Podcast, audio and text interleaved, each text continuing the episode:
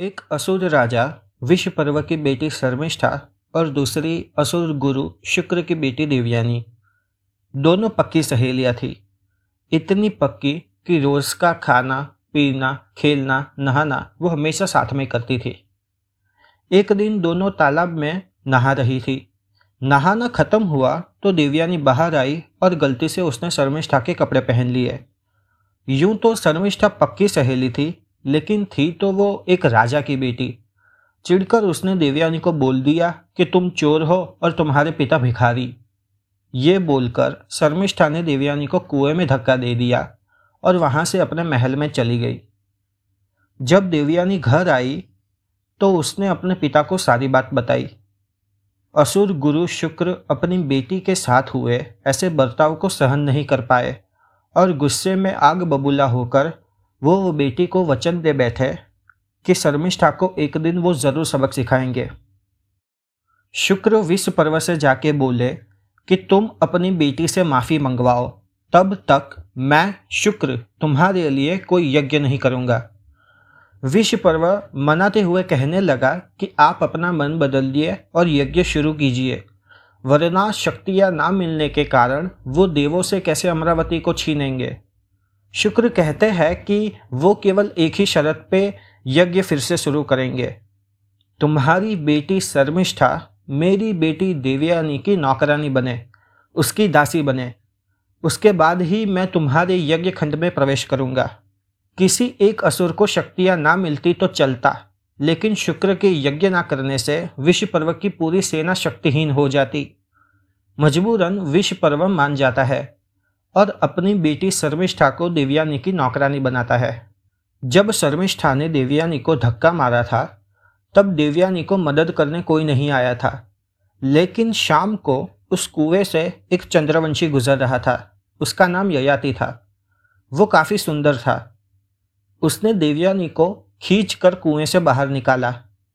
देवयानी कहती है कि तुमने एक कुंवारी लड़की को छुआ है। तो तुम्हें मुझे अपनी पत्नी स्वीकार करना होगा। ययाति देवयानी के इस बचपने से भोला बनकर हा कर देता है। दोनों देवयानी के घर जाते हैं, जहाँ असुर गुरु के आशीर्वाद से वो दोनों विवाह करते हैं।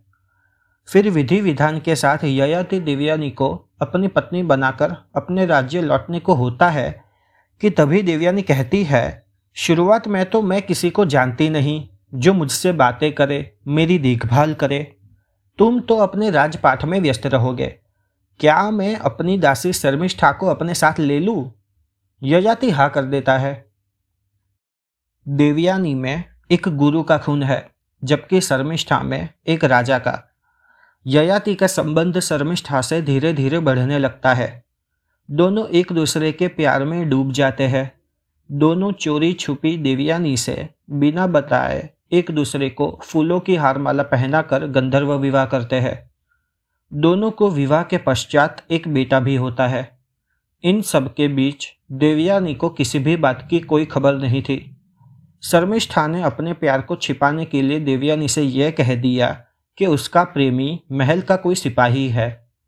लेकिन जब शर्मिष्ठा का बेटा खेल रहा था खेल खेल में उसने ययाति को अपना पिता बुला लिया।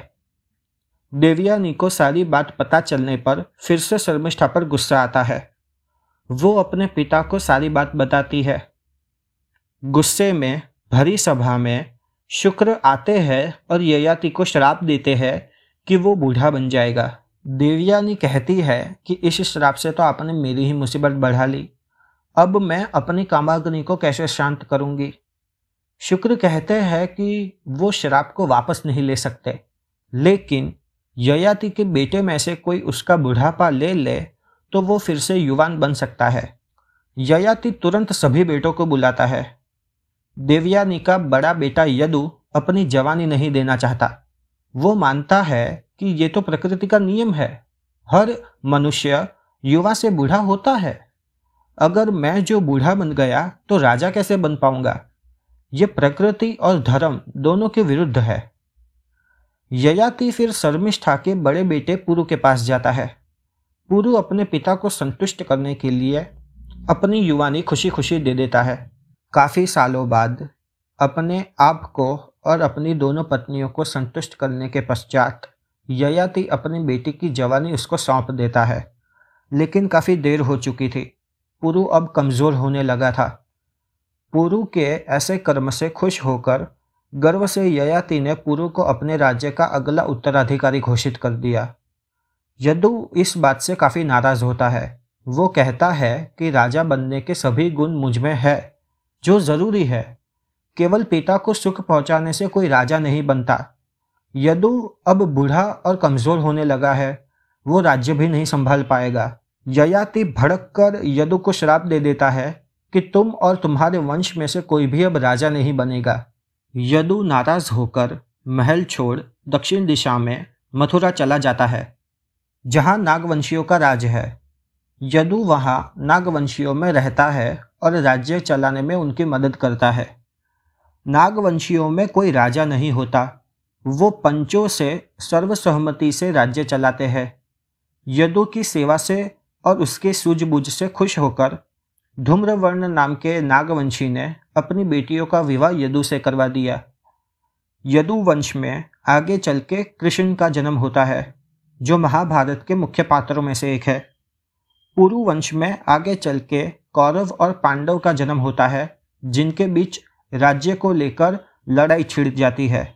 ययाति ने अपने पूर्वज भरत की सोच को नहीं अपनाया।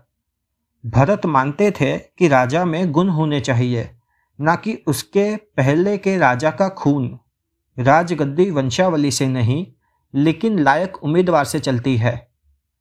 लेकिन ययाति ने अपने बेटे को उसके प्रति प्रेम देखकर अगला राजा घोषित कर दिया, जबकि अपने लायक बेटे यदु को कभी राजा ना बनने का श्राप दे दिया। अनजाने में ही सही, लेकिन ययाति ने महाभारत के युद्ध का बीज बो दिया था।